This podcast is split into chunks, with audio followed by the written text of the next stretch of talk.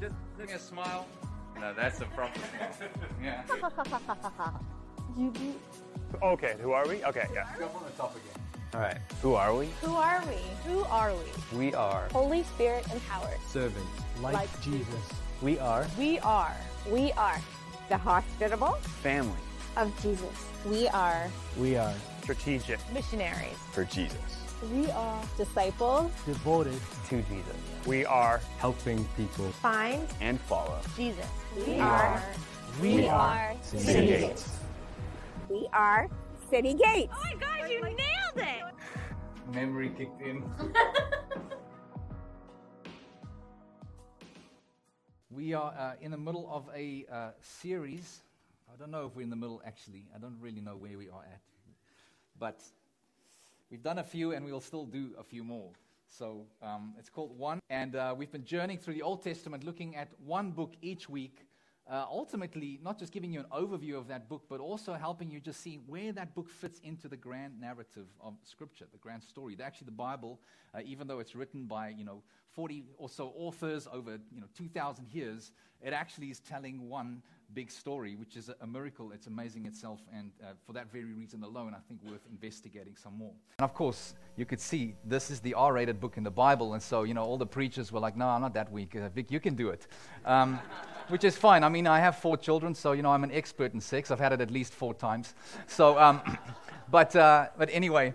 Um, Speaking of that, uh, a little bit of background. You know, I remember reading this book, and my wife reading it to me.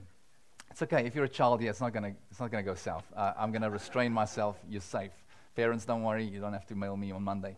Um, but uh, I read this out to my wife on a honeymoon. It was suggested to us, and she was reading it uh, out to me. Because actually, if you have read the Song of Psalms, it's pretty easy to read. Eight chapters. You know, I've read it multiple times, even leading up to this week. It's very easy. It's actually quite enjoyable to read all in one sitting. But that's where my nickname, Lover, came from. If you've known us for a little while, although she doesn't say that often anymore, she calls me Lover often. Uh, my kids know that for sure. Maybe she just does it at home more, more often these days than not. But as you get older in your marriage, you develop new terms of endearment. So it's not only the word lover, but that's the one she got on you know our honeymoon. She's like, I like that one. I'm going to use it on you. And so there was a long season in our lives, but that's just the norm. I called her lover as well, although I should have said beloved, but we kind of just kind of borrowed that one, lover, lover, to each other. Um, and, uh, and as I said, we read this, uh, and this is so easy to read in one sitting, and it's important to do because actually, if you do read it, you'll see that there's different people speaking. It's kind of like a play, although it's a collection of poems, and it might not be, uh, you know, used on stage in that sense. Uh, and, and even though you heard, it's kind of disconnected in the, the bits that people have put together. There is, there are a couple of characters, and you need to know who's saying what and when are they saying it, and, and who are they saying it to. Um, so it is important to read it all the way through, just like it is when you watch a movie, you know, um, or, or you go watch a play. You don't just dip in in the middle and then come back, you know, next week and watch the end and then watch the beginning. Uh, if it's a story that it tells, it's good to read it in one sitting. So that's your homework for this week. Um, and of course, this book is part of the canon of Scripture. This is the series we're in, one book one week telling one story. So, yes, there is the grand narrative, and we will get to that before we conclude today. We'll, we'll look at where this book fits in in the grand story of Scripture. Um, but there's a couple of things just stare us in the face that we have to look at. And this is maybe where I'm going to make, I'm going to try fill in some of the blanks uh, um, because the video did an outstanding job to give us an overview, right? And so you know, I'm breaking it up into sort of four big points, and I'm going to stick with the D's. All right, that's my, that's my uh, uh, letter of choice today is D's for the alliteration. All right, so first up, uh, the thing that stares us in the face is the deep desires. And as you heard, the words to know and to be known, love and intimacy, um, that's all over this book, the importance of it. And in particular, the place, not just for love, but for sexual desire. And emphasis on the place for sexual desire and love is one I want to highlight here. Chapter 8, as it says, it concludes. You know, I can just read that to you again. It's pretty simple. Um, uh, verse 6 says, Set me as a seal upon your heart, as a seal upon your arm. In many ways, that speaks, I think, a little bit of like a covenant, of a commitment. And it says, For love is as strong as death, jealousy as fierce as the grave. Its flashes are flashes of fire, the very flame of the Lord. Many waters cannot quench love, neither can floods drown it. Okay, so, so it's saying here that sexual desire and passionate love is actually like a fire. And you heard fire can be used for good, but can also use, be used to destroy if it's not controlled. In fact, the wisdom of Proverbs often goes there when it warns uh, against adultery, you know, against letting sexual passions and desire overcome you so much that you would cheat or be promiscuous. Okay, because it's, it actually speaks about a kind of fire that, that, that if you cheat and if you commit adultery, um, that it's like trying to hold it on your lap. It's like you will get burned. All right, that's not the place for a fire. All right, it's like you're not hold it close to your chest. All right, where is the place for a fire? Well, you know, in modern day terms, I'd say it's in a fireplace or in a barbecue. It's like that's where it needs to be safe and contained. Because if it's in a fireplace, it can provide warmth, it can provide light. You know, if it's in a barbecue, you can cook with it. And so fire is wonderful, it's good, but it's not meant to be everywhere. It's meant to be in a fireplace, you know. And this, this culture that we live in tells us no, sex is like a playground. Everybody can just go in and enjoy it. But the Bible says no, sex is like fire. And sexual desire is like fire. It needs to find its proper home. And so, first few things I want to throw out to you know the potential crowd here. Number one is some of you have a spark, some of you have a flame, and you need a fireplace. Okay? Maybe, maybe I'm speaking to those that are not married. All right? Like if there is sexual desire, the Bible actually celebrates that, saying that's a wonderful thing to have. But remember, it has its place, and that's within the context of marriage. And so, although the spark and the flame is there, wait for the fireplace. Okay, that's that's the first encouragement. The second one I want to throw out there is maybe some of you have started wildfires, and so in a sense you might have said, "No, fireplaces are for other people. I just want to like, yeah, I just want to light the torch, or I just want to, you know, spark it up." I don't know what the word is here. Okay, help me out. but but the encouragement is saying, no, that's also not the way that God wants you to live. Remember, Proverbs is part of the wisdom literature. I mean, of course, Proverbs is the Song of Songs although it's poetry, it actually is grouped as wisdom literature. There's wisdom in what God is encouraging you to, uh, you know, to, to, how to govern your passions and desires. I was listening to a Jason Mraz song uh, while I was running uh, this week, and um, one of his songs uh, is called um, "When You Love Someone," I think it is, and it's interesting. He Great, great song. Talks about love and how strong it is, you know, really borrowing truths from the Song of Songs, chapter 8, verse 6, you know. Um, but one bit bothered me because he, he said there is you know, more than just a partner or a lover. Like he's talking about his love. And I, and I just thought, that's so sad. Sad that the term lover in our day is, is actually connect, or disconnected from the covenantal commitment that the Bible speaks of. It's like you can be married and then have a lover. Like, that's, so, that's not how the Bible paints the picture. Actually, the, the term lover is used in the context of covenantal commitment, the, the, passion that these two players in this play has for, for one another, the lover and the beloved. That's the context. They just have eyes for each other. It's not like you're a side gig. You're like a salad, and you know, I have a main course, but you know, I'm going to have a bit of dessert on the side. No, no. And, and so we, we've got to we've got to see what the scriptures teaches us, and this book helps us to to to see that, see it in its place. It's interesting that actually the, um, the lady, which is the beloved, three times in this book, she uh, puts the brakes on her passion. Okay, so I mean, I'll, I'll, I'll tell you where it is. You don't have to turn if you, if you want to, but chapter 2, and again, the video we watched, they said just before it gets racy, she like, you know, she, the scene changes.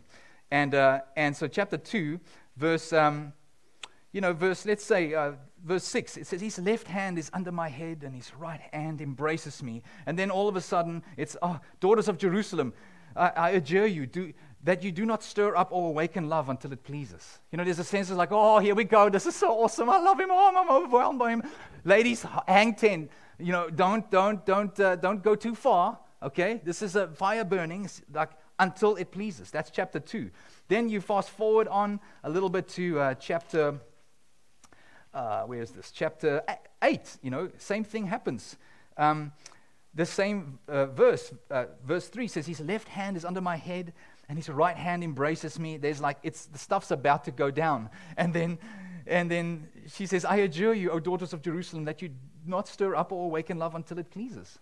And then scholars believe there is a moment in verse 5 which is under the apple tree, I awakened you. Like they talk about a consummation, probably where marriage took place. Again, it's not easy to take this book and say this is where they got engaged and this is where they got married. Like there's even a moment in the middle where she's dreaming and then she wakes up and so, okay, you think it's reality and then you realize, oh, she was just dreaming, you know? So, so but, but there was a moment where love needed to be awakened. And the Bible says it's the fireplace. That's, that's where it is, you know, within, within marriage.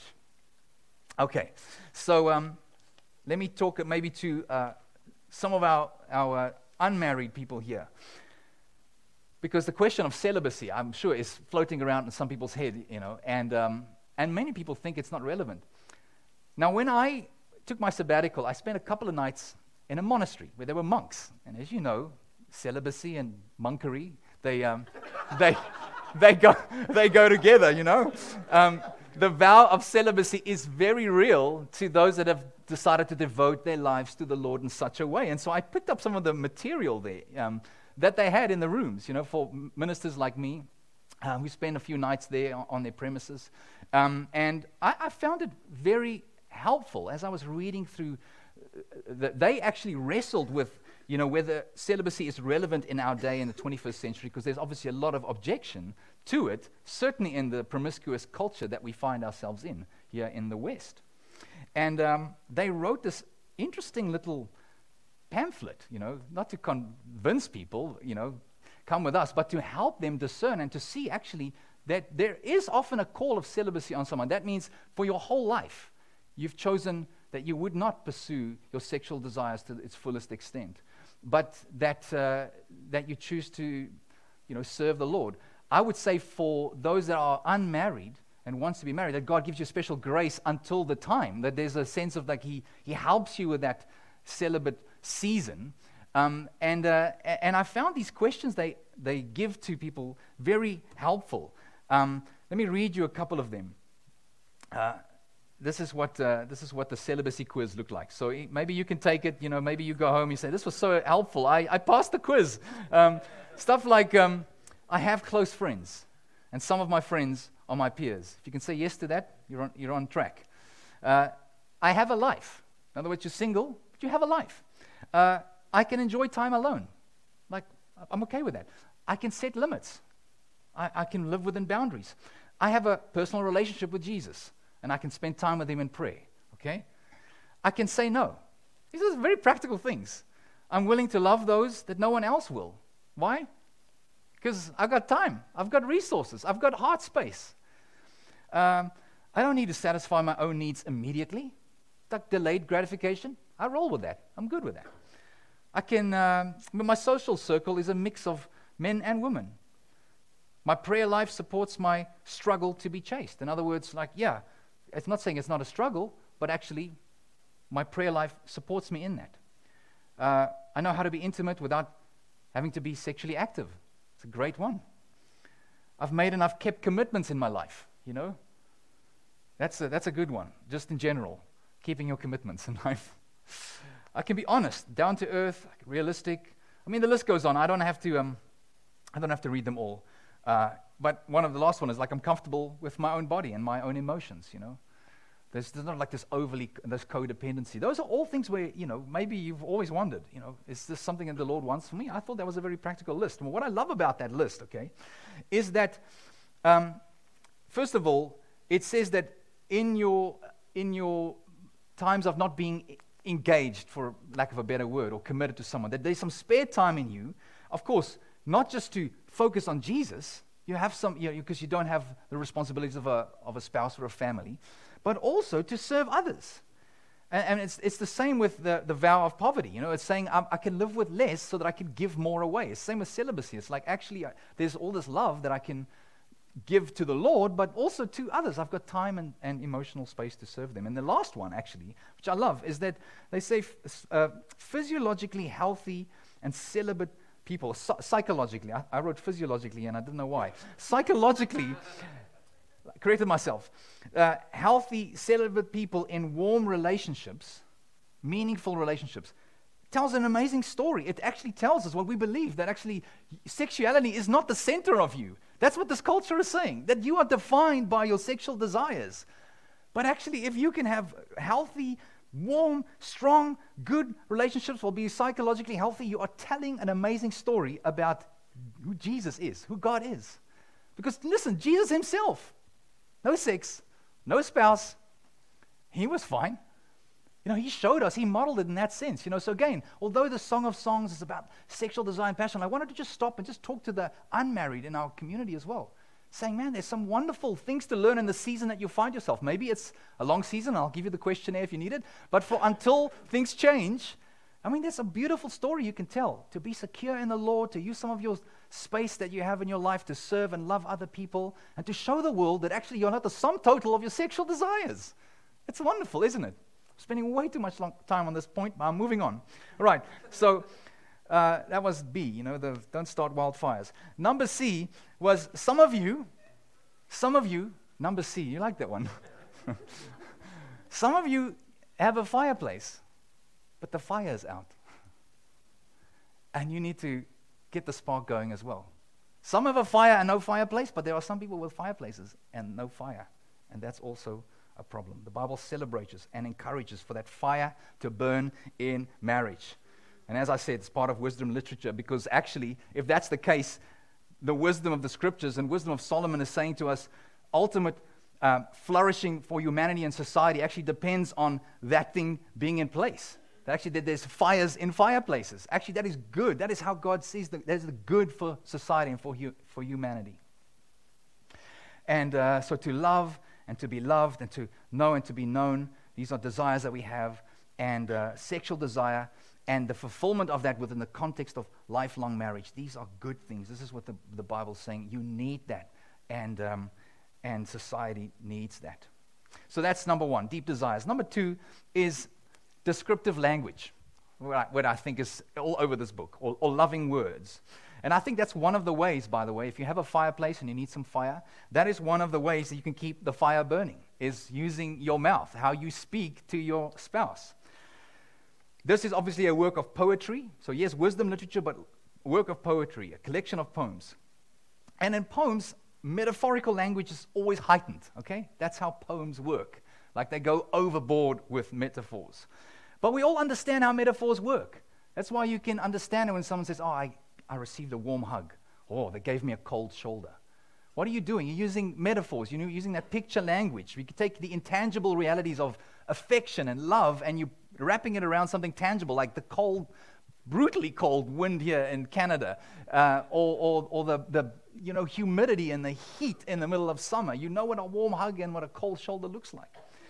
And so, you know, I think it's encouraging us to use some of that language. Just as you saw in the video, don't use everything that the writer here is saying on your particular spouse. Some of it is really weird. Um, uh, I mean, chapter 4, verse 1 to 5, chapter 5, verse 10 to 15, chapter 6, verse 4 to 7. Those are all areas I wouldn't go to. One funny one, I'll just read you uh, 6, verse 6. This is, this is quite hilarious. It says this uh, as a compliment Your teeth are like a flock of ewes that have come up from the washing. All of them bear twins. No one, not one among them has lost its young. You know, mean, it's basically saying you have white, symmetrical teeth, you know, they all have twins, and, and there are clearly not, none of them are lost, you know, no one, none of them have lost its young, you know, that's, there's a, there's a better way to say, I love your smile. I promise you, there is a better way to say that. But tell her you love her smile, or tell him you love his smile too. Um, the point of this, they want us to think about the metaphors. I explained to you what it means. It means straight symmetrical teeth, none of them are missing. and, and I want you, to, I want you to, to, to think about it. Like, they are basically saying, You are the best. Like when, when, when he says, You are like one of the, the, the horses in Pharaoh's stables, you know, it's not an insult. It's saying, Of course, Pharaoh's got the best horses in the land. You, baby, are the best horse. What's, the, what's a female horse called? A mare. Oh, Mary, Mary. that's, that's what's happening. Okay, so I want to encourage you. And, you know, you can ask my kids. I, I, I, I look at my baby and I love my wife's feet. I, honestly, I can make you proper uncomfortable now. I'm, going, I'm you know, I love, I, I love my wife's feet. Uh, chapter 7, verse 1. Baby, here's one for you, eh? Here's one for you. Chapter 7, verse 1 says, How beautiful are your feet in sandals, O noble daughter. the point I'm trying to make is that I tell her, I tell her I love her hair. She's like, oh, my hair's gray. I'm like, your hair is amazing. I love it. I love her cheekbones. I tell her, I kiss her cheekbones. I, I, what I'm saying to her is, I notice you. And then what I do is I put a notice up as I make it verbal. I just notice her and keep it to myself. I make it public. I put my children to shame every day. They're like, Dad, please, enough, guys, go get a room. Like, but I think that, that it's encouraging us to be vocal about your love uh, to your loved one. And you might say, I don't know what to say, and I think that there are other verses here you can at least start with, okay? Not the teeth one, but you can find other ones. Right, so number three is, uh, which I call uh, divine. Oh, actually, I left one out. My bad. So that's actually um, number four. So just blacken that screen. I'll give you number three. Number three is uh, details, distractions, and decisions. And um, in chapter 2, verse 15, when they tell their love to, to one another, this is what they say, uh, which uh, is quite interesting. You know, verse 14 says, Oh, my dove, you know, in the clefts of the rock, in the crannies of the cliff, let me see your face, let me hear your voice, for your voice is sweet and your face is lovely. Catch the foxes for us. The little foxes that spoil the vineyards, for our vineyards are in blossom. It's saying we've got a good thing going here. Let's not let the foxes not mess it up, all right? And there's obviously a metaphor. The marriage is like a vineyard, it's like a flourishing garden. And the little foxes, I'm not going to get into what it might mean, but you can make maybe they nibble on the things. I don't know. Some people say, oh, they used to tie foxes' tails together and lit them on fire and sent them through the vineyards. I don't know if there's historical backing for it, but it sounds like little foxes are bad for vineyards, okay?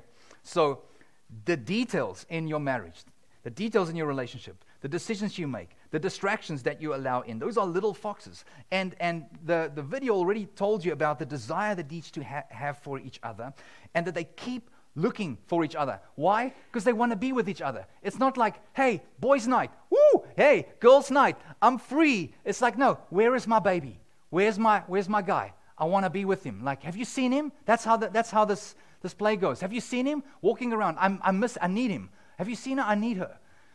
And so there is this intentionality there. They, they, they want to be with each other. And it goes beyond sexual desire. Because actually, in chapter 5, verse 16, this is what is said. His mouth is so sweet, and he's altogether desirable. That's chapter 16 of uh, verse 5. So you might think, oh, yeah, that's, that's sexual desire. No, but then it's like, this is my beloved, and this is my friend. O daughters of Jerusalem. So it goes beyond just like, ooh, you're, so hot, I need you, I want you, to you're my companion, you're my friend. We are friends. I want to be with you. If I could choose to hang out with friends, you'd be on top of the list. That would be my best night out, would be my best night in with you. And I, I can honestly say to you, friends, that's how I feel about my wife. But we have fought for that. We've had to be intentional to not let little distractions and little decisions and little details, little foxes come in and just have its way in our vineyard, in our garden.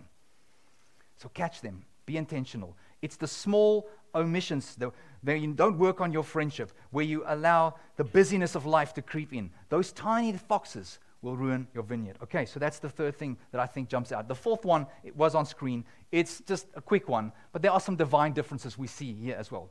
If you read this book cover to cover, chapter to chapter, you will see that there are some differences between the talking of the guy and the talking of the girl.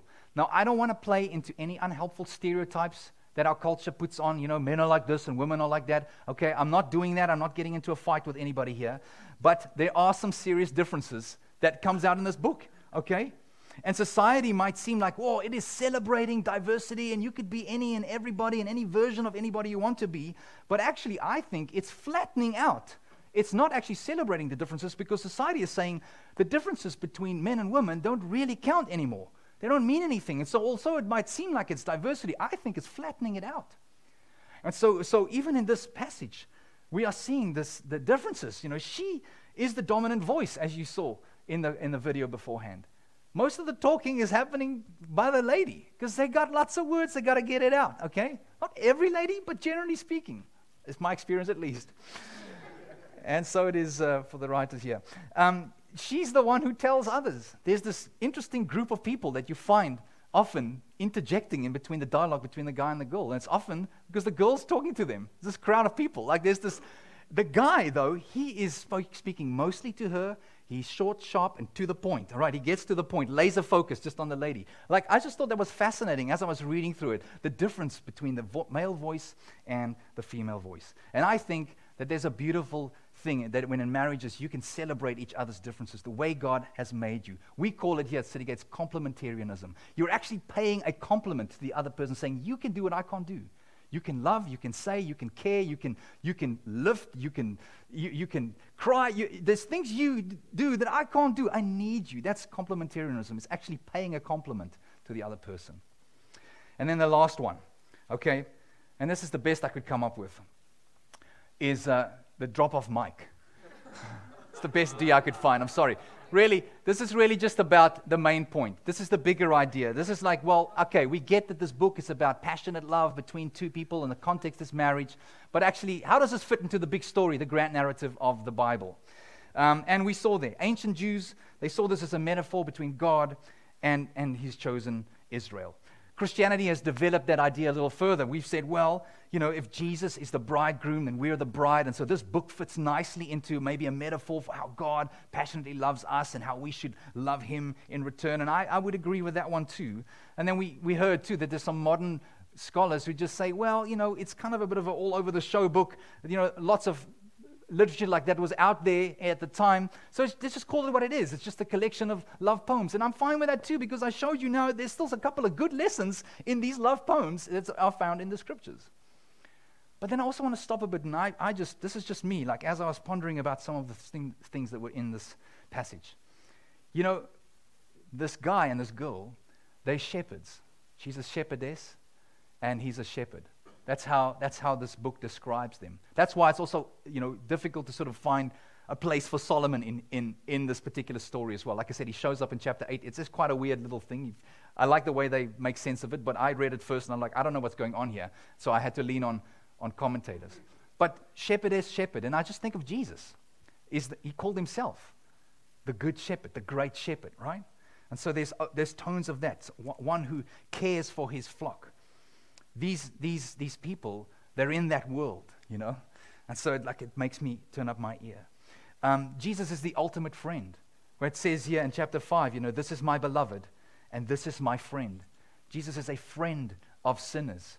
Jesus is the ultimate friend that you and I can have. Jesus is the friend that, as we talked about celibacy and how do you get through it, actually understanding that there's friendship with the Lord. It doesn't, loneliness doesn't probably doesn't exist in Christianity if there is a genuine, authentic, real, and healthy relationship with the Lord.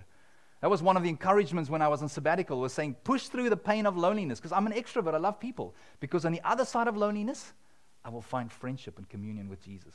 I was so thankful for those three months and time that I could explore that, because otherwise I use people as a crutch. I get from friends what I should actually get from Jesus. And so here, I think if this beloved is a friend, I know we have an ultimate friend in the Lord. I've already talked about a bridegroom. That's the New Testament language for Jesus. And we, the church, is his bride. And that's guys included. We're a and so, of course, here's this bridegroom betrothed to this bride. You know, that, that makes sense to me. And that means the words that they say to one another, you can actually hear the voice of the Lord in them.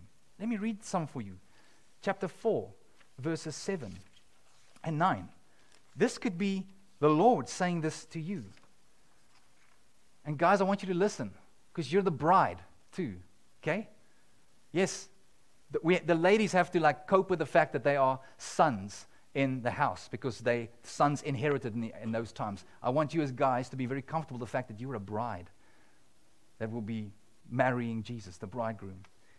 And so listen to these words. You are altogether beautiful, my love. There is no flaw in you. Listen to verse, uh, verse 9. You have captivated my heart, my sister, my bride. You have captivated my heart with one glance of your eyes. And this is where the gospel kicks in, my friends, because if you, if you know the deep, dark corners of your heart, you think, how could God say, You're beautiful, my love, my love, and there's no flaw in you?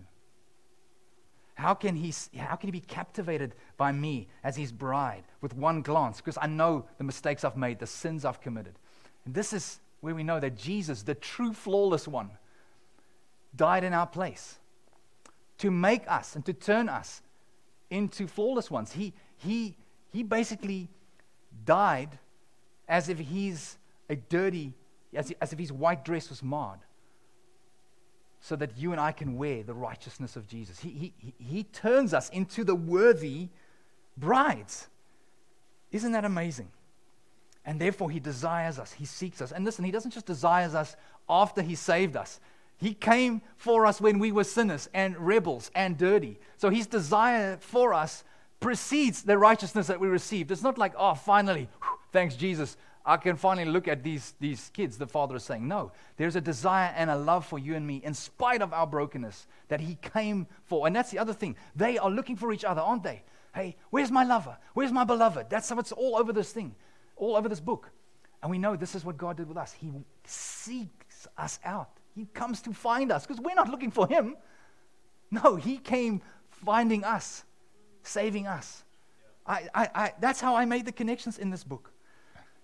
And ultimately, of course, our desire for enjoyment of this intense love and affection, the fact that we want partners, we want, we want that deep, meaningful connection, we want to be known, and we want to know, it, it points to our ultimate longing that only Jesus can satisfy. Because I tell you now, as good as my spouse is, and I've got a great one, she cannot fulfill in me what God is supposed to give me. She cannot be God to me. She can't be Jesus to me.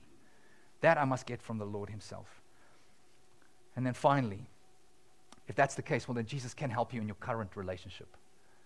He can help you in a season where there isn't someone like that in your life. Even though you may have that desire, He can be for you what you might want others to be for you in that season, however long it is. And if you're in a relationship, He can help you.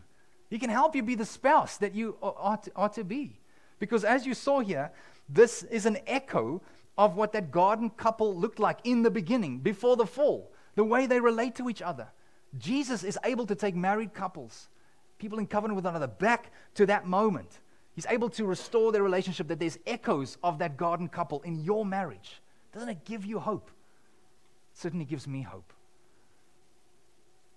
To be selfless, loving, committed, committed, all of those good things. Jesus is able to do that for you. Right. Let's close our eyes just for a moment.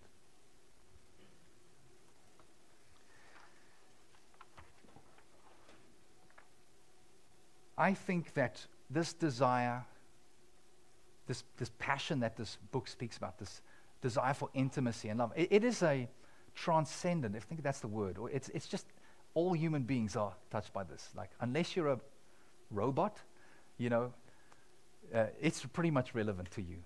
If you have a pulse, I think you can, you can relate to this, right? And so I, I believe the Lord wants to meet with everybody in this little moment here.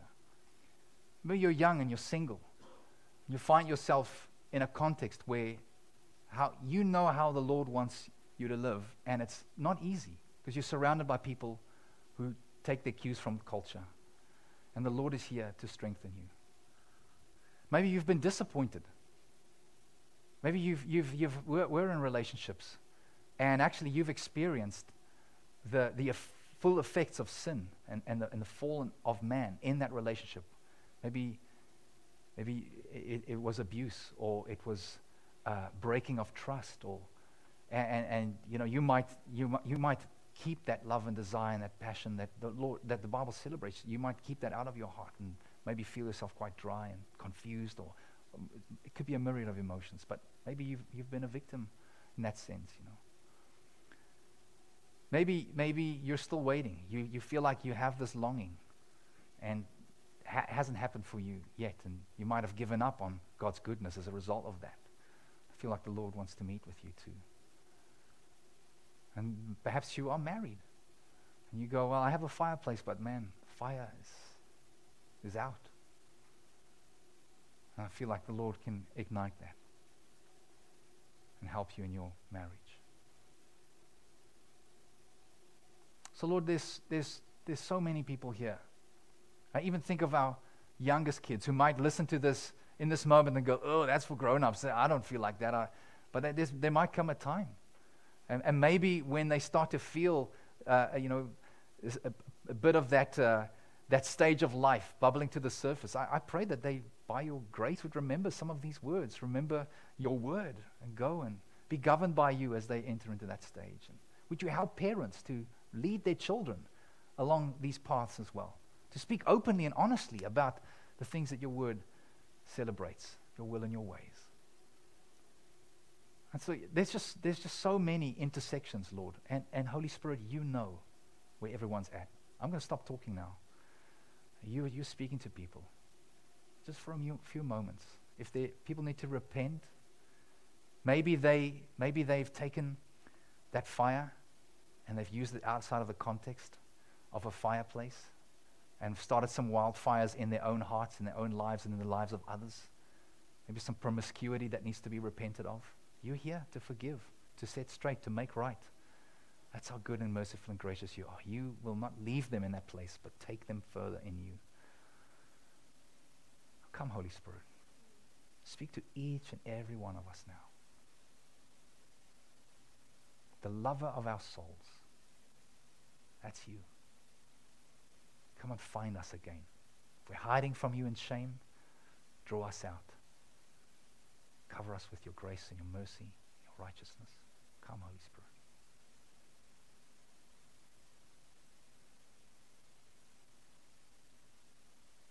Maybe there's things that people do in secret. No one knows, but you do.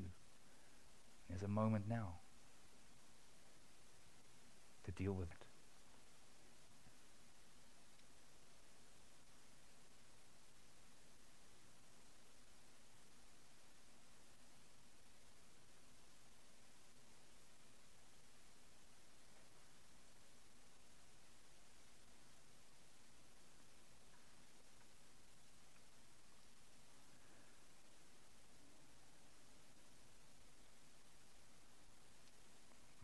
My, wife encouraged us to you know, stare into each other's eyes and point each other to Jesus.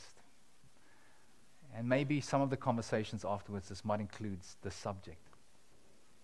Now, God is so good. He's inviting you. If, if something is kept in the dark, maybe this is an area you don't talk to anybody about or anything. You know, the Bible tells us that there's grace now for you to, br- when you bring things into the light, in a loving community, a gracious community, where no one points fingers, but people offer hands and support and help, it gets dealt with. Because there's going to come a day when actually the, the dark things are going to get dragged into the light. And actually, he's saying, no, that, that won't be, that won't be a, a, a wonderful moment. but because if you keep things in the dark, it keeps its hold on you. Keeps its hold on you. So instead of the Lord dragging it into the light, you bring it in, and there's, he- there's healing. There's healing in that. So I want to encourage you in that. Jesus, you're so good. Thank you for this book. As weird as it is, did us good. Amen.